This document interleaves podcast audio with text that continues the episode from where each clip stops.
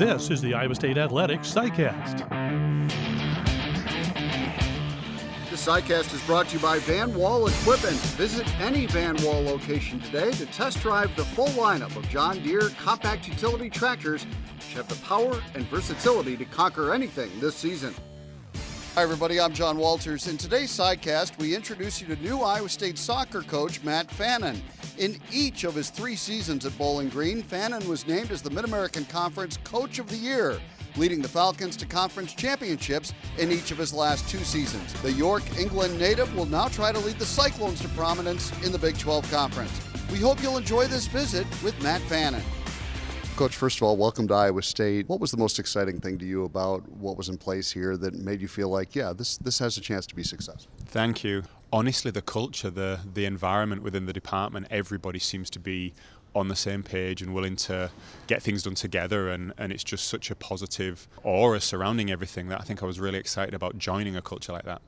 Calli Sanders, obviously, you worked with directly on uh, this transition. What impressed you about her? Honestly, everything. I think she just seems like a, a wonderful person, but someone that understands what she wants and what she believes is going to make every aspect of the department better. And she saw me a vision that I think I was really excited to listen to and I wanted to be a part of, and now I get the chance. You had that chance at Bowling Green and succeeded, did very, very well there.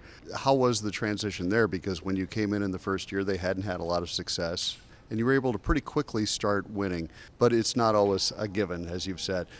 Tell me about that transition. and What's the most important part early on? Do you know? I think it's about building trust with the women on the team. Um, I, I think that that's going to be the the toughest thing. Changing concepts about how things have to be done potentially. I think that, you know, as a staff at, at Bowling Green, we made a point of being as innovative as possible to to do things in a very different way. I can't tell you how many times I've heard that's that's not the way to do it, for example, and you find the best way for the program that you have. So being open minded and even changing the things I have done and, and trying to find the best way to make things successful. Obviously all those things start with with building those relationships with the women and, and trying to get them to buy into the vision that we have for the program. And, and the quicker we can get them there, the quicker we can see some success, hopefully. Which is why I'm sure it was so difficult for you to leave Bowling Green because you had really established something very special there. Yeah, um, you know, my family and I are really struggling, to be honest with you, with the concept of, of leaving a place that we uh, have found so special and, and have built such great relationships in.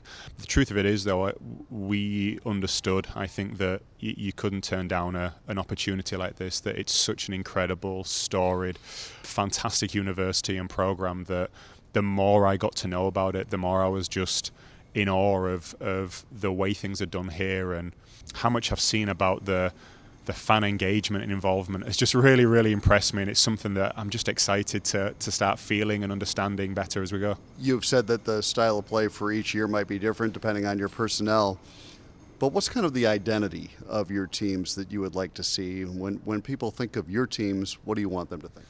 Yeah, I think that the main part is the things that you that, that we can't coach, that we can't really change. We need those things to already be instilled in the women. So the hard work, the dedication, the the sacrifice, for lack of a better word, that they're willing to give to to our team, the ability to realize that the team is way more important than any one of us, including and especially me, you know, and, and the rest of our staff. So I, I think the the fans, the the people here will will see that everything we do is is about giving to the team and giving the opportunity to everybody to to be successful by, you know, putting that work in and and, and really giving everything you've got. Today's CyCast is brought to you by Van Wall Equipment. Van Wall Equipment and John Deere are proud to support Iowa's farmers in the field and Iowa State athletics on the field. If you had the perfect roster, what would be the style of play of that team? Uh, well, I think those things would come out really clearly. I think we'd would make sure that you know defensively we'd be very very hard working. We'd want to press. We'd want to win the ball back in in high places where we can be immediately dangerous. But also we'd want to be a style that that is fun to watch. You know, keeping the ball and being able to play the beautiful game as it's known in, in a way that that people are going to enjoy seeing and people will come out to see it. That's one of the great things about Iowa State. Fans love Iowa State athletics, and they come out in great numbers. Did that help to uh, kind of sell you on this job too? Oh, without a doubt, the the idea that um, the fan base is so clearly as as loyal and you know desperate for for success, but also uh, are willing to to be with the the team and and across the board because they just love. Uh, the university so much. I think that's been something that I'm really excited to to feel on match day. You've had an opportunity to meet with the current players at Iowa State. How did that go? How did they receive you? Yeah, it was brilliant. Um, obviously, it was it was a first uh, meeting together and spending some time, which we didn't get the chance to get to know anyone in depth. Already, a couple of the women have asked to, to stop by and sit down and spend some time together. And I know that over the coming weeks, I'll be uh, FaceTiming them all just to make sure we get to know each other as well as possible before training starts. Because it's all well and good sitting down having a nice conversation when you it's easy to be to be pleasant, but when you're telling someone to run and work harder and be faster, they they need to trust that you know you're doing it for all the right reasons and, and building those relationships I think is one of the most fun and enjoyable and certainly rewarding parts of what we do. And to them, what is your number one message right now? The immediate message, not anything close to the season, but right now, what can they be doing? Well, I asked them all to make sure they come back ready, so that again, the things that, that we can really coach, you know, they're they're ready for. the come back fit and healthy and, and, and just ready to go. More than anything, we've asked them to be excited.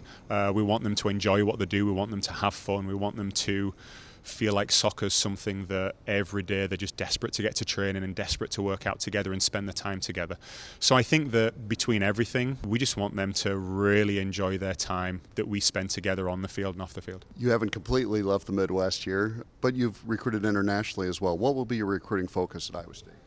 Uh, I think it's going to depend what we uh, establish as are the needs of the team.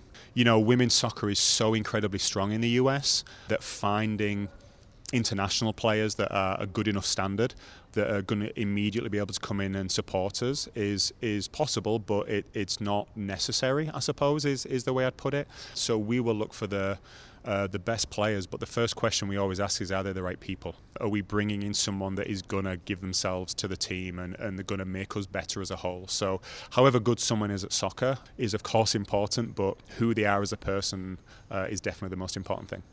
How much do you look forward to competing in the Big 12?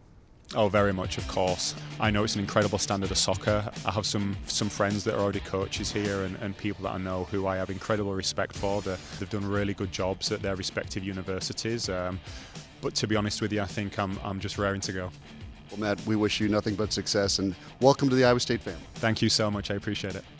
Today's CyCast was brought to you by Van Wall Equipment. Stop by one of their locations and learn why Van Wall Equipment and John Deere are Iowa's clear first choice. Thanks for listening.